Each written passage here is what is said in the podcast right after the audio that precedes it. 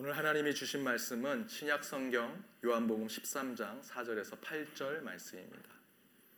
신약 성경 요한복음 13장 4절에서 8절 말씀 한 목소리로 하나님의 말씀을 읽도록 하겠습니다.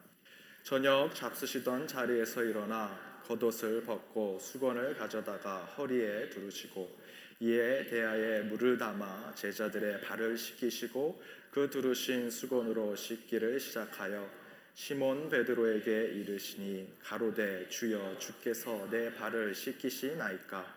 예수께서 대답하여 가라사대 나의 하는 것을 내가 이제는 알지 못하나 이후에는 알리라. 베드로가 가로되 내 발을 절대로 씻기지 못하시리이다. 예수께서 대답하시되 내가 너를 씻기지 아니하면 내가 나와 상관이 없느니라. 아멘. 지난주 수요일에 어, 첫 우리 사랑방 모임으로 어르신들 70세 이상 되시는 우리 교회 어르신들을 모시고 모임을 가졌습니다. 제가 교회를 개척하면서 교회 인터넷에 교회 홈페이지를 만들 때 그 게시판 중에 노인 학교와 한글 학교를 만들었습니다. 아직 노인 학교, 한글 학교는 할 수 없는데 왜 게시판을 만들었습니까? 했을 때 저는 저희 교회가 먼 미래를 바라보고 비전을 품었습니다. 한글 학교 우리 2세들을 위해서 한글 학교를 꼭 해야겠다. 그리고 어르신들과 함께 함께 모여서 교제하고 귀한 시간을 나눠야겠다 생각하고 한글 학교와 노인 학교를 당장 열지는 못하지만 저희들이 게시판을 열고 미래를 꿈꾸는 시작을 했습니다. 지난주 수요일에 그 꿈을 현실화시켜서 저희들 사랑방 모임이라 해서 우리 어르신들과 함께 모임을 가졌습니다. 그런데 지난주 첫 모임 때 제가 성경 공부를 진행했는데 거의 신학교 개론 수준으로 했습니다. 신학교 막 들어오면 1학년들이 듣는 수업 수준으로. 제가 그렇게 준비하고 어떤 분에게 여쭤봤더니 무슨 노인 학교에서 이렇게 어렵게 성경 공부를 하냐고 저한테 얘기하셨는데 저는 오히려 거꾸로 생각했습니다. 아니다. 어르신들이라고 쉽게 뭐 Sunday school에서 아이들이 공부하는 성경 공부가 아니라 오히려 더 어렵게 힘들게 공부하지만 그 가운데 진리를 찾아보자 생각해서 어려웠지만 열심히 성경 공부를 했습니다. 우리 어르신들도 상당히 좋아하셨습니다. 나이가 들수록 힘들고 어렵게 그리고 또 이런 성경 공부는 잘 모른다라고 생각하는 건 저는 편견이라고 생각합니다. 우리 어르신들 성경 공부 어려웠지만 충분히 이해하셨고 잘 받아주셨습니다. 저는 그리스도인들은 순응하고 그저 지금 자리에 안주하고 때로는 뒤로 물러서는 것이 그리스도인이 아니라 계속 진보하고 발전하고 앞으로 나아가는 것이 그리스도인의 삶이다라고 믿습니다. 제가 한국에 있을 때 이현주 목사님이라고 도사처럼 하고 다니시는 수염 이렇게 기르시며 다니시는 목사님 강연과 설교를 좋아해서 자주 쫓아다녔습니다. 그 목사님이 이런 얘기를 하셨습니다. 그리스도인은 강한 물결을 거슬러 올라가는 연어와 같은 존재가 되어야 한다. 그 이야기를 듣고 굉장한 강한 도전을 받았습니다. 여러분, 우리는 매일 매주 강한 세상의 물결 속에 그저 그 흐름에 빠져서 흘러 흘러 갈 때가 많습니다. 그러나 우리가 그리스도인이라면 그 세상의 물결 속에 거슬러 올라오는 연어와 같은 존재가 되어야 할 것입니다. 어르신들 나이 드시고 기억력 자주 까먹으시고 많은 것 부족하시다라고 생각하십니다.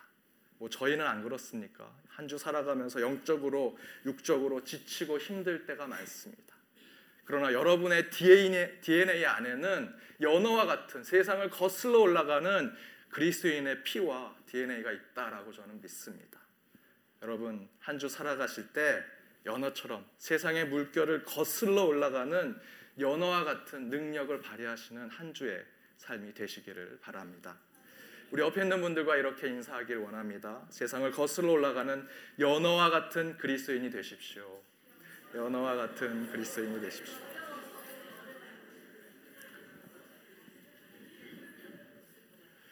연어 얘기하시니까 입맛을 다지시는 분이 점심 때가 되셔서 그러신지 여러분 연어처럼 세상을 거슬러 올라가는 그리스도인이 되시기를 바랍니다. 말씀 전하도록 하겠습니다. 계속해서 그리스도인의 교회 생활에 대해서 말씀을 전하고 있습니다. 오늘은 세 번째 시간 봉사와 섬김에 대한 말씀입니다. 제목은 봉사와 섬김 절대적 사명이라는 제목입니다. 하버드 대학 신학부 교수인 하비 콕스 박사는 교회의 3대 사명을 이렇게 얘기합니다. 캐리그마, 디아코니아, 코이노이아. 캐리그마는 지난주 제가 설교로 말씀드렸던 복음 전파의 사명, 전도에 대한 교회의 사명을 이야기하는 것입니다. 두 번째 디아코니아는 섬김과 봉사. 오늘 저희들이 함께 말씀을 나눌 그 사명을 이야기하는 것입니다. 코이노이아는 친교와 교제의 사명. 다음 주는 저희가 가족 예배라 그 주제로 설교하지 않고 10월 첫 주에 계속해서 교회 생활에 대해서 말씀을 나눌 때 코이노이아 친교와 교제에 대한 말씀을 전하도록 하겠습니다. 하비콕스는 이 세 가지를 교회 3대 어, 사명으로 이야기하면서 현대 교회의 어, 사명의 방향성을 알려줬습니다. 그 가운데 오늘은 디아콘이나 오늘 저희가 중점적으로 살펴볼 봉사와 성김에 대한 말씀을 나누고자 합니다. 디아코니아는 원래 음식을 시중을 들다라고 하는 어원을 가지고 있습니다. 그래서 집사라고 하는 표현의 영어, 영어 표현인 디컨이라고 하는 것이 이 디아코니아에서 그 어원이 출발을 합니다. 즉 교회에서 집사는 섬기는 자 그리고 봉사하는 자입니다. 실제로 초대교회에서 일곱 집사를 세울 때 그 일곱 집사를 세운 목적으로 사도행전 6장 3절에서 가난하고 어려운 사람들을 구제하는 일을 위해서 세우고 기도의 열심을 그리고 말씀 전하는데 열심을 하기 위해서 일곱 집사를 세운다라고 증거했습니다. 따라서 집사라고 하는 직분은 구제 봉사의 앞장서는 그리스도인을 칭하는 것입니다. 그러나 중요한 것은 이것이 집사라는 직분을 가진 사람들만 그렇게 해야 되는 것이 아닙니다. 이것은 교회로서는 그리스도인 모두 교회는 지금 이 건물이 아닙니다. 교회는 목사, 장로, 집사, 권사, 직분 제도가 교회가 아닙니다. 교회는 여러분 한 분한 한 분이 성도로 섰을 때 하나님 앞에 거룩한 자로 서, 서시는 여러분 한 분한 한 분이 교회입니다. 따라서 교회로서는 모든 그리스도인들은 집사의 직분에 상관없이 모든 그리스도인이 디아코니아 곧 봉사와 섬김을 사명으로 감당해야 하는 것입니다. 왜 그런가? 저는 말씀을 통해서 그 근거를 찾아보려고 합니다. 좀 더 원론적이고 좀 더 더 깊이 뿌리가 있는 근거를 찾아보도록 합니다. 말씀을 한 구절 보도록 하겠습니다. 창세기 1장 28절입니다. 함께 읽어보도록 하겠습니다. 하나님이 그들에게 복을 주시며 그들에게 이르시되 생육하고 번성하여 땅에 충만하라 땅을 정복하라 바다의 고기와 공중의 새와 땅에 움직이는 모든 생물을 다스리라 하시니라. 아멘. 땅에 충만하라. 땅을 정복하라. 다스리라. 이 표현만 보면 무슨 전쟁을 치르고 싸움을 할 것 같은 표현입니다. 천지 창조하면서 저희가 싸우고 전쟁할 일이 있겠습니까? 에덴 동산이란 뜻은 기쁨이란 뜻을 가지고 있습니다. 하나님께서 에덴 동산을 창조하셨다면 그 가운데 전쟁과 싸움이 아니라 기쁨과 평화가 있는 것인데 그 가운데 저희들이 동물을 사로잡고 족쇄를 채우고 훈련시켜서 다스리는 것을 하나님께서 명령하셨을까? 아닐 것입니다. 여기서 충만, 정복, 다스리다라는 표현은 바로 창세기 1장 전체에서 하나님께서 우주 만물을 창조하셨던 그 창조의 사역을 이어받는 것을 설명하고 있는 것입니다. 우리 인간이 하나님께서 창조하셨던 그 창조의 일을 대신 이어받아서 하나님 대신 이 우주 만물을 다스리고 정복하고 그 가운데 충만하라라고 하는 뜻입니다. 이것은 전쟁과 싸움의 용어가 아닙니다. 창조의 용어입니다. 따라서 우리 그리스도인들은 창조 때부터 하나님의 창조의 노동에 동참해야 합니다. 즉, 땀 흘려 일하는 봉사와 섬김의 사역을 그리스도인이라면 당연한 것으로 받아들여야 한다라는 것입니다. 아니 그런데 목사님 하나님의 창조가 무슨 봉사와 섬김, 특별히 교회 안에서 봉사하고 섬기는 것과 어떻게 연결될 수 있겠습니까? 하나님이 창조하시는 거, 이 카리스마로 절대적 권능으로 위대하심으로 창조하시는 것이 그게 저희가 하는 봉사와 섬김과 어떻게 연결될 수 있습니까? 라고 물으실 수 있습니다. 제가 풀타임으로 한국에서 사역하던 그 교회 담임 목사님은 한국 교회에서 이 카리스마로 제 생각엔 거의 1등이 아니신가 생각합니다. 카리스마가 대단하십니다. 하루는 제가 막 사역을 시작하고 있는데 담임 목사님이 부목사실에 들어오셨. 그때 부목사가 한 10분 있었 10명이 있었습니다. 딱 들어오셨는데 오셔서 이렇게 얘기하십니다. 야 이놈들아, 어? 어 이게 뭐야? 이렇게 하면 어떡해? 하고 그냥 나가셨습니다.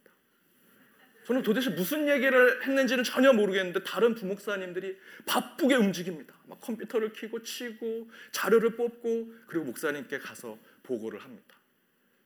이 목사님의 카리스마가 무슨 구체적인 지시도 하지 않았는데 어 어어야 이놈들아 몇 마디 했는데 벌써 일이 다 처리가 됐습니다. 카리스마로 모든 일들이 척척척 이루어졌습니다. 저도 이제 그 교회에 익숙해졌습니다. 어느 날 목사님이 오셔서 김 목사 이거 해 턱으로 이렇게 한 번 했습니다. 그랬더니 저는 이제 파악이 됐습니다. 이분이 무슨 얘기를 하시는지. 그래서 저도 착착 처리해서 갖다 바쳤습니다.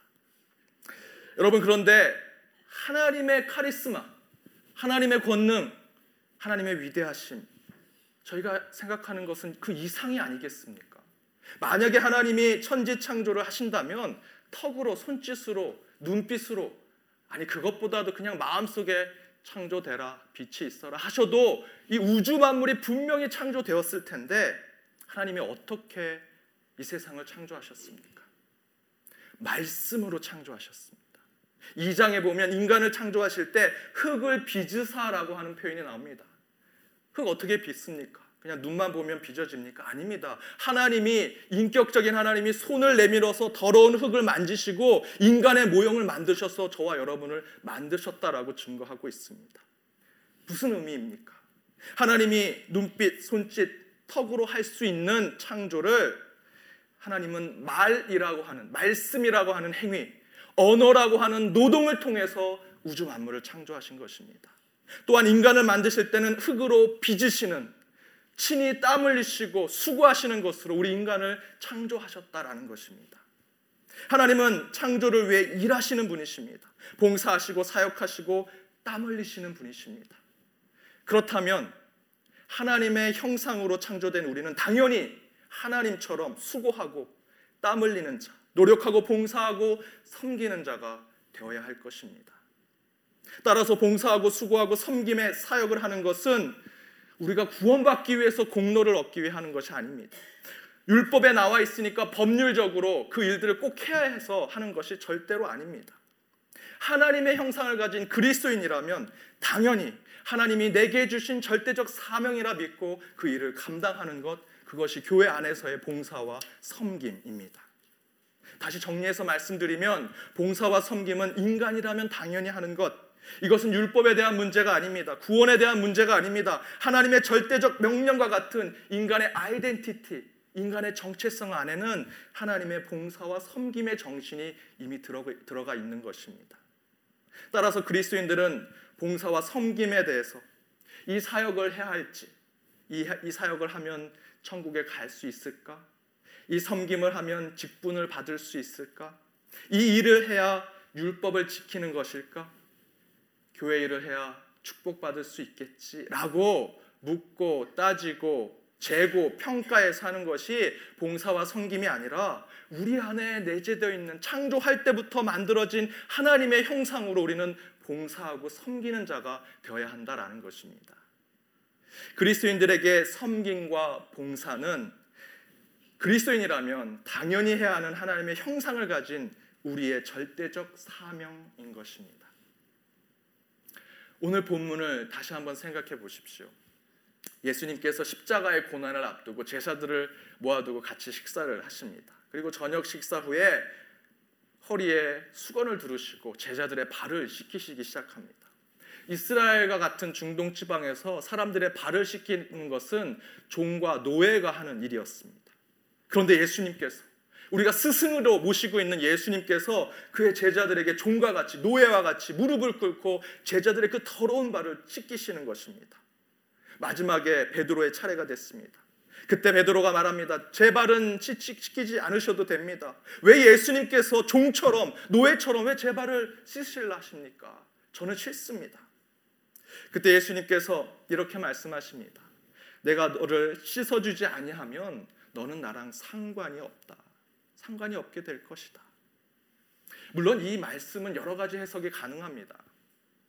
죄의 문제로 해석을 한다면 예수님께서 발을 씻겨주는 제자들의 그 더러운 발을 씻겨주시는 것은 우리 인간의 죄를 회개하는 것, 죄를 씻겨주시는 의미로 해석할 수 있습니다. 따라서 베드로가 발을 씻지 않으면 회개하지 않는 것이기 때문에 예수님과의 관계가 없게 되는 것이죠. 또 다른 해석은 예수님의 발을 씻는 행위가 이제 예수님의 십자가 사건 바로 전에 이런 일이 있었는데 그 십자가 사건을 예고하는 것입니다. 따라서 예수님이 제자들의 발 밑에 내려가는 것은 죽음 으로, 죽음으로 내려가는 것을 그들에게 알려주는 것입니다. 그런데 베드로가 발을 씻는 것을 거부하는 것은 그 예수님의 죽음, 그 운명과 같은 죽음을 거부하는 것과 마찬가지입니다. 즉 예수님의 삶을 거부하는 것이기 때문에 예수님이 마지막에 네가 발을 찢지 아니하면 나랑 상관이 없다라고 말씀하시는 것이죠. 그러나 저는 이것을 이 말씀을 봉사와 섬김 곧 디아코니아의 절대적 사명으로 해석하고 싶습니다. 그리스도인으로서 봉사하고 섬김을 감당하는 것 그것은 예수님은 제자들의 발밑에까지 낮아지셔서 제자들을 섬기고 대접하고 더불어 그들의 더러운 곳까지 닦아주고 씻어줌으로써 참된 제자, 곧 진정한 예수를 쫓는 자는 반드시 남을 위해 수고하고 섬기고 희생하고 노력하는 자가 되어야 하므로 그런 모습을 친히 예수님께서 제자들에게 보여주신 것이 바로 오늘 본문의 말씀이다라고 저는 해석하고 싶습니다. 즉 신앙 안에서 우리가 수고하고 노력하고 땀 흘리는 것은 예수님의 제자들의 발 밑에까지 내려가서 그들의 가장 더러운 곳까지 닦아주는 모습을 그대로 실천하는 것 이제 그것을 우리가 그대로 따라하는 것 그것이 봉사요 섬김이라는 것입니다. 그렇다면 이처럼 당연히 해야 하는 절대적 사명으로서의 봉사와 섬김 바로 그 봉사와 섬김의 그리스도의 삶을 우리가 어떻게 살아갈 수 있을까? 저는 두 가지를 여러분과 함께 나누길 원합니다. 첫 번째는 그리스도인이 당연히 해야 하는 절대적 사명의 봉사와 섬김은 함께 읽어보도록 하겠습니다.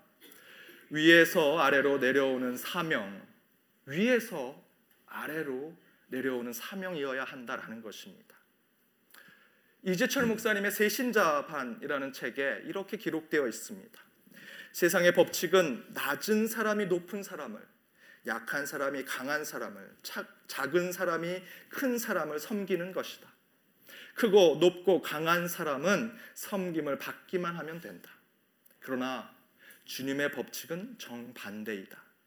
주님의 법칙은 높은 사람이 낮은 사람을, 강한 사람이 약한 사람을, 큰 사람이 작은 사람을 섬기는 것이다. 주님의 법칙은 세상의 법칙과 다릅니다. 높은 사람이 낮은 사람을 섬겨야 되고 강한 사람이 약한 사람을 큰 사람이 작은 사람을 섬기는 것이 우리 그리스도인의 사명 어쩌면 인간이 반드시 해야 될 모습이다라고 이야기합니다.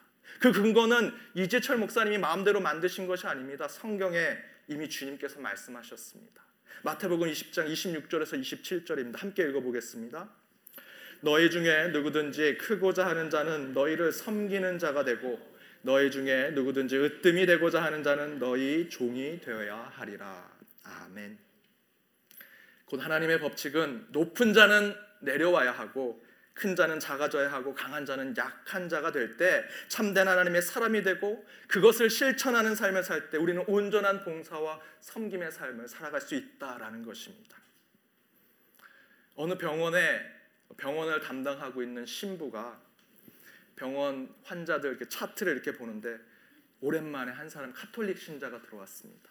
너무 반가워서 그 신자한테 찾아가서 위로해주고 기도해주려고 그 병실을 찾아갔습니다. 그런데 그 병실 문 앞에 이렇게 쓰여져 있었습니다. 그 글을 읽고 이 신부님이 들어가지 못했습니다. 이렇게 쓰여져 있었습니다. 내가 의식이 있는 한 어떤 성직자도 보고 싶지 않습니다. 이게 원래 유머인데요. 1부 때도 아무도 안 오셨었는데 의식이 있는 한 어떤 신부도 어떤 목사도 보지 않겠습니다. 내가 의식이 없어 이제 천국 갈 때쯤 그때 성직자가 왔으면 좋겠습니다. 라고 표현한 것입니다. 목회자가 읽기엔 참 씁쓸한 이야기입니다. 누가 이렇게 만든 것일까? 성직자가, 목사가, 신부가 이렇게 만든 겁니다. 병원에 신방 가서 위로하고 격려하고 소망을 불어주는 치유를 위해서 소망을 불어주는 이야기를 해야 하는데 기껏 가서 하나님 말씀이라고 해놓고 성경 펴놓고 당신의 죄를 생각해 보시오. 왜 이렇게 아픈지 생각해 보시오. 문제를 지적하고 정죄하는 것이 성직자의 모습이 아닌가 생각해 봅니다. 환자와 아픈 자, 병든 자의 눈높이까지 내려가야 하는데 그렇지 못하고 가서 훈수 두고 지적하고 교훈 주려고 하는 것이 저와 같은 성직자, 목회자들의 모습. 그러니 이런 편말이 달만합니다. 목회자뿐만 아니라 성도가 가장 많이 잘못하는 이것은 내가 정말 잘하는 봉사야 성김이야라고 생각하는 병원 사역 중에 하나가 우울증을 겪고 있는 성도에게 우울하면 안 돼, 우울은 죄야라고 얘기하는 겁니다. 웃어야 돼, 기뻐해야 돼. 예수님이 십자가에서 우리를 위해 죽으셨는데 왜 우울해? 기뻐해야지. 여러분, 이거는 봉사와 성김이 아닙니다. 잔인한 종교적 조언입니다. 이것을 듣고 있는 우울증 환자가 어떤 생각을 하겠습니까? 우울증 환자가 겪고 있는 그 마음을 같이 공감해야 하고 그 눈높이까지 내려가야 되는데 그것이 참된 봉사요 성김인데 그저 저 위에서 경건한 성경책 펴놓고 넌 이래서 잘못됐어. 그래서 우울한 거야. 그래서 너 죄 받고 있는 거야. 벌 받고 있는 거야. 라고 얘기하는 모습들. 정말로 참된 봉사와 섬김과 희생과 헌신의 사역을 감당하고자 한다면 섬김의 대상의 눈높이까지 내려가야 합니다. 그들의 밑바닥까지 내려가야 되고 그들의 아픔과 고통까지 같이 겪을 수 있는 자가 될 때 그것이 참된 봉사와 섬김이 될 수 있습니다. 앞에서 말씀드린 대로 우리 하나님은 우주 만물을 창조하시기 위해서 말씀이라는 노동을 통해서 우주 만물을 창조하셨습니다. 예수님은 어떠셨습니까? 우리를 구원하시기 위해서 성육신 하늘 보자 버리시고 이 땅에 인간으로 내려오셔서 그 밑바닥까지 죽기까지 복종하시고 이를 통해서 우리를 구원하시는 사역을 감당하셨습니다. 그것이 우리 하나님이 보여주시는 봉사와 섬김의 사역입니다. 우리는 그런 하나님의 형상을 가진 자들이고 예수님의 DNA를 품고 주님을 쫓아가겠다 하는 그리스도인들입니다. 그렇다면 우리는 예수님처럼 하나님처럼 낮은 곳으로 향해 가는 봉사자가 되어야 하고 발 밑까지 내려가는 헌신자, 함께 고난을 나누는 섬기는 자가 되어야 할 것입니다. 39대 미국 대통령이었던 지미 카터 대통령 몇 주 전에 여러분 아시는 것처럼 기자회견을 통해서 자신의 온몸에 암이 퍼졌다라고 이야기하면서 이제 남아있는 시간을 하나님께 하나님의 나를 기다린다라고 얘기했습니다. 그리고 그가 그 기자회견 후에 다시 많은 사람들이 모여 있는 공적인 자리에 갔던 첫 번째 장소가 교회 학교였습니다. 어린아이들을 만나고 또 함께 성경 공부하는 성도들을 만났습니다. 여러분 아시는 것처럼 지미 카터는 2002년도에 노벨 평화상을 받았습니다. 그 정도 위치라면 전화 한 통화에서 오바마 대통령 내가 이제 곧 죽게 되었으니 조언 좀 하려고 합니다. 함께 만나시 하면 제 생각엔 오바마 대통령이 아틀란타까지 가서 만났을 것입니다. 다른 유수의 의사들도 만날 수 있었습니다. 그러나 지미 카터 대통령은 그런 사람들을 만나지 않았습니다. 자신의 죽음을 세상에 선포하고 가장 먼저 간 곳은 교회였습니다. 그리고 말씀을 듣고자 하는 아이들과 성도들이었습니다. 예수님의 뜻대로 아래로 밑으로 내려가는 그리스도인의 사명을 감당하고자 하는 지미 카터 대통령의 모습을 저희는 볼 수 있었습니다. 여러분, 지금 여러분의 위치가 어디십니까? 그 위치에서 봉사와 섬김의 그리스도의 절대적 사명을 감당하고 싶으시다면 내려오셔야 합니다. 아래로 내려가야 되고 발밑까지 내려가서 그들의 더러운 곳을 닦아주는 예수님의 모습이 우리 가운데 있어야 할 것입니다. 그것은 저 여러분들이 살아야 할 당연한 그리스도인의 삶입니다. 또 다른 하나, 그리스도인이 당연히 해야 하는 절대적 사명의 봉사와 섬김은 함께 읽어보겠습니다. 보상과 대가가 없는 사명. 보상과 대가가 없는 사명이어야 한다라는 것입니다. 제가 목회자로 여러 가지 일을 합니다. 때로 세상이 정한 성직자가 일주일 동안 해야 될 시간이 있습니다. 그 시간을 보니까 아, 내가 이렇게만 일하면 좋겠다 이런 생각도 듭니다. 그런데 저는 항상 그 시간을 넘겨서 일을 합니다. 아마 한국교회 목회자들을 시간 외 수당을 받으면 다들 큰 부자가 됐을 것입니다. 그런데 그런 목회자는 거의 없습니다. 사랑의 교회 원로 목사님이신 고 옥하는 목사님, 옥하는 목사님은 전적으로 목숨을 걸고 생명을 걸고 목회를 하신 분이십니다. 그런데 안타깝게도 소천하기 전에 옥하는 목사님은 가족 사진이 없으셨습니다. 목회를 위해서, 목양을 위해서 가족과 함께 시간을 보내는 것은 사치라고 이분은 생각하셨습니다. 그래서 마지막 하관 예배를 드릴 때 가족들이 함께 모인 어, 성도들에게 양해를 구하고 우리 아버님은 생전에 가족 사진 한 장 찍지 못하셨습니다. 그래서 이렇게 영정 사진 두고 가족 사진 한 장 찍을 수 있도록 허락해 주십시오 하고 찍은 사진이 바로 이 사진입니다. 오카노 목사님은 자신의 가족 사역을 잘하지 못한 것을 늘 후회하시면서 돌아가시기 전에 후배 목사들에게 이렇게 유언하셨습니다. 성도들을 위해서 열심히 사역하는 동시에 가족들의 목양도 잘 책임져라. 참 좋은 얘기지만 어느 목회자도 그 오카님 목사님의 그 유언을 그대로 따르는 목회자는 그리, 그리 많지 않다라고 생각합니다. 어떤 목회자도 시간의 수당을 교회에 요구하지 않습니다. 일할 시간만 딱 일하고 그 외에는 자기 시간을 갖는 목회자는 거의 없습니다. 내 시간을 내서라도 교회 일을 하려고 하는 사람들이 한국교회 목회자들입니다. 그런데 제가 미국 신학교에서 공부할 때 다른 어, 혼자서 공부를 할 때 다른 친구들과 기숙사 생활할 때 한국인 2세가 있었습니다. 근데 그 2세 친구 책상에 교회 사역이라고 이렇게 적어놓고 12시간, 6시간, 2시간 이렇게 돼 있었습니다. 그래서 제가 물어봤습니다. 이 시간이 뭐냐? 그랬더니 12시간은 교회에 참석하는 시간, 6시간은 설교를 준비하는 시간, 2시간은 성도들을 만나서 교제하는 시간이라고 합니다. 왜냐하면 그 교회하고 유스그룹 패스터로 20시간을 계약했기 때문에 자기는 딱 20시간만 교회를 위해서 일하겠다라고 스케줄을 만들어 놓은 겁니다. 그 12시간 안에는 교회까지 오고 가는 1시간, 2시간이 포함되어 있습니다. 그 6시간, 설교 시간으로 준비하는 시간에는 인터넷을 서치하고 책 읽는 시간까지 포함되어 있습니다. 5시간을 설교 자료를 찾았으면 1시간만 설교를 타이핑하는 겁니다. 저는 그렇게 할 수가 없습니다. 설교가 준비가 안 되면 와가지고 성전에서 기도하고 10시간도 기도하고 그래도 타이핑이 안 되고 원고가 작성이 안 되면 머리를 쥐어짜면서 합니다. 그런데 이 친구는 딱 6시간만 설교 시간을 준비하는 겁니다. 그래서 제가 너무나 그 친구를 보면서 안타까움이 들었습니다. 이 친구가 한국 교회에 어, 제가 한국 신학교의 후배라면 한 대 좀 때려야겠다 이런 생각까지도 들었습니다. 저는 아무리 미국적이고 이세적 마인드를 가지고 있다 해도 도저히 이해할 수가 없었습니다. 교회에서 사역하고 봉사하고 헌신하는 것을 몇 시간 정해놓고 그거 넘어가면 안 하고 그 안에 있으면 하고 라고 하는 것으로 사역을 이야기하는 것은 맞지 않습니다. 저는 그 친구가 한국 후배면 혼내려고 했던 이유는 그 이세 친구는 직업적으로 목회자, 성직자 일을 생각하고 있었던 것입니다. 좀 더 오늘 말씀의 포커스로 이야기를 드리면 봉사와 성김이 시간 안에 있다라고 생각하는 것입니다.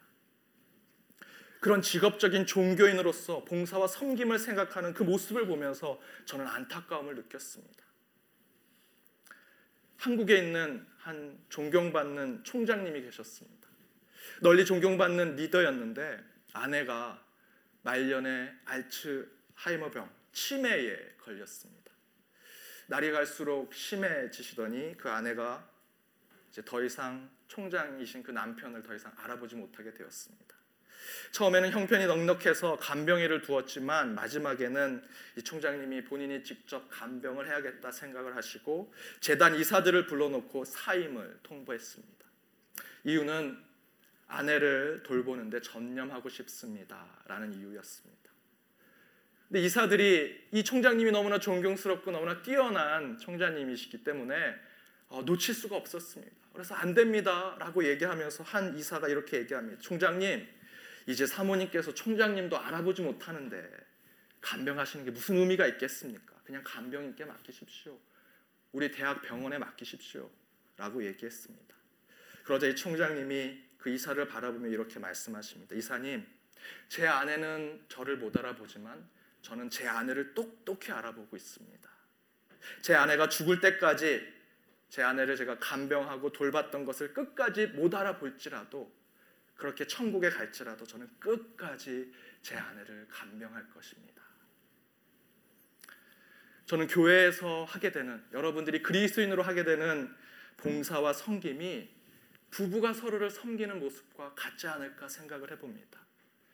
오늘 성전에서 예배드리는 부부 대신 남편과 아내 또 오늘 이제 막 결혼한 고기철 형제 신지성 우리 자매 여러분 식사를 대접하고 우리 아내와 남편을 위해서 어떤 일들을 섬길 때 내가 요거 해주면 다이아 반지 하나 해주겠지.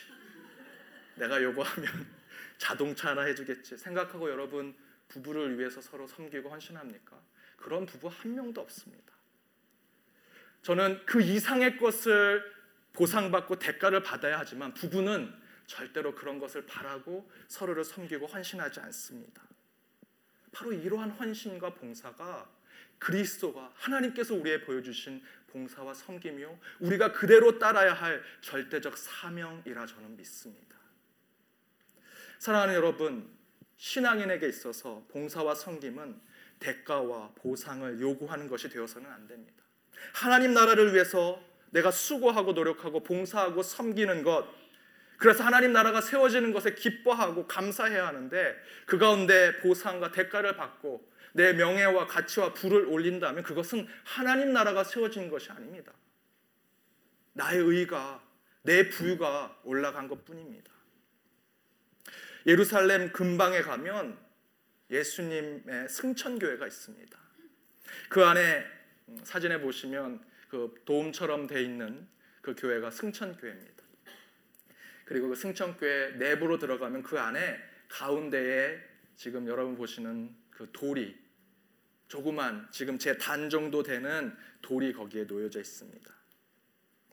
근데 이 돌이 바로 예수님이 마지막 승천하실 때 두 발을 대고 있었다라고 전설처럼 내려오는 것입니다. 사실인지 아닌지는 확인할 수 없습니다. 하지만 그곳에 사람들이 와서 기념하기 위해서 촛불도 세워놓고 꽃도 놓고 합니다.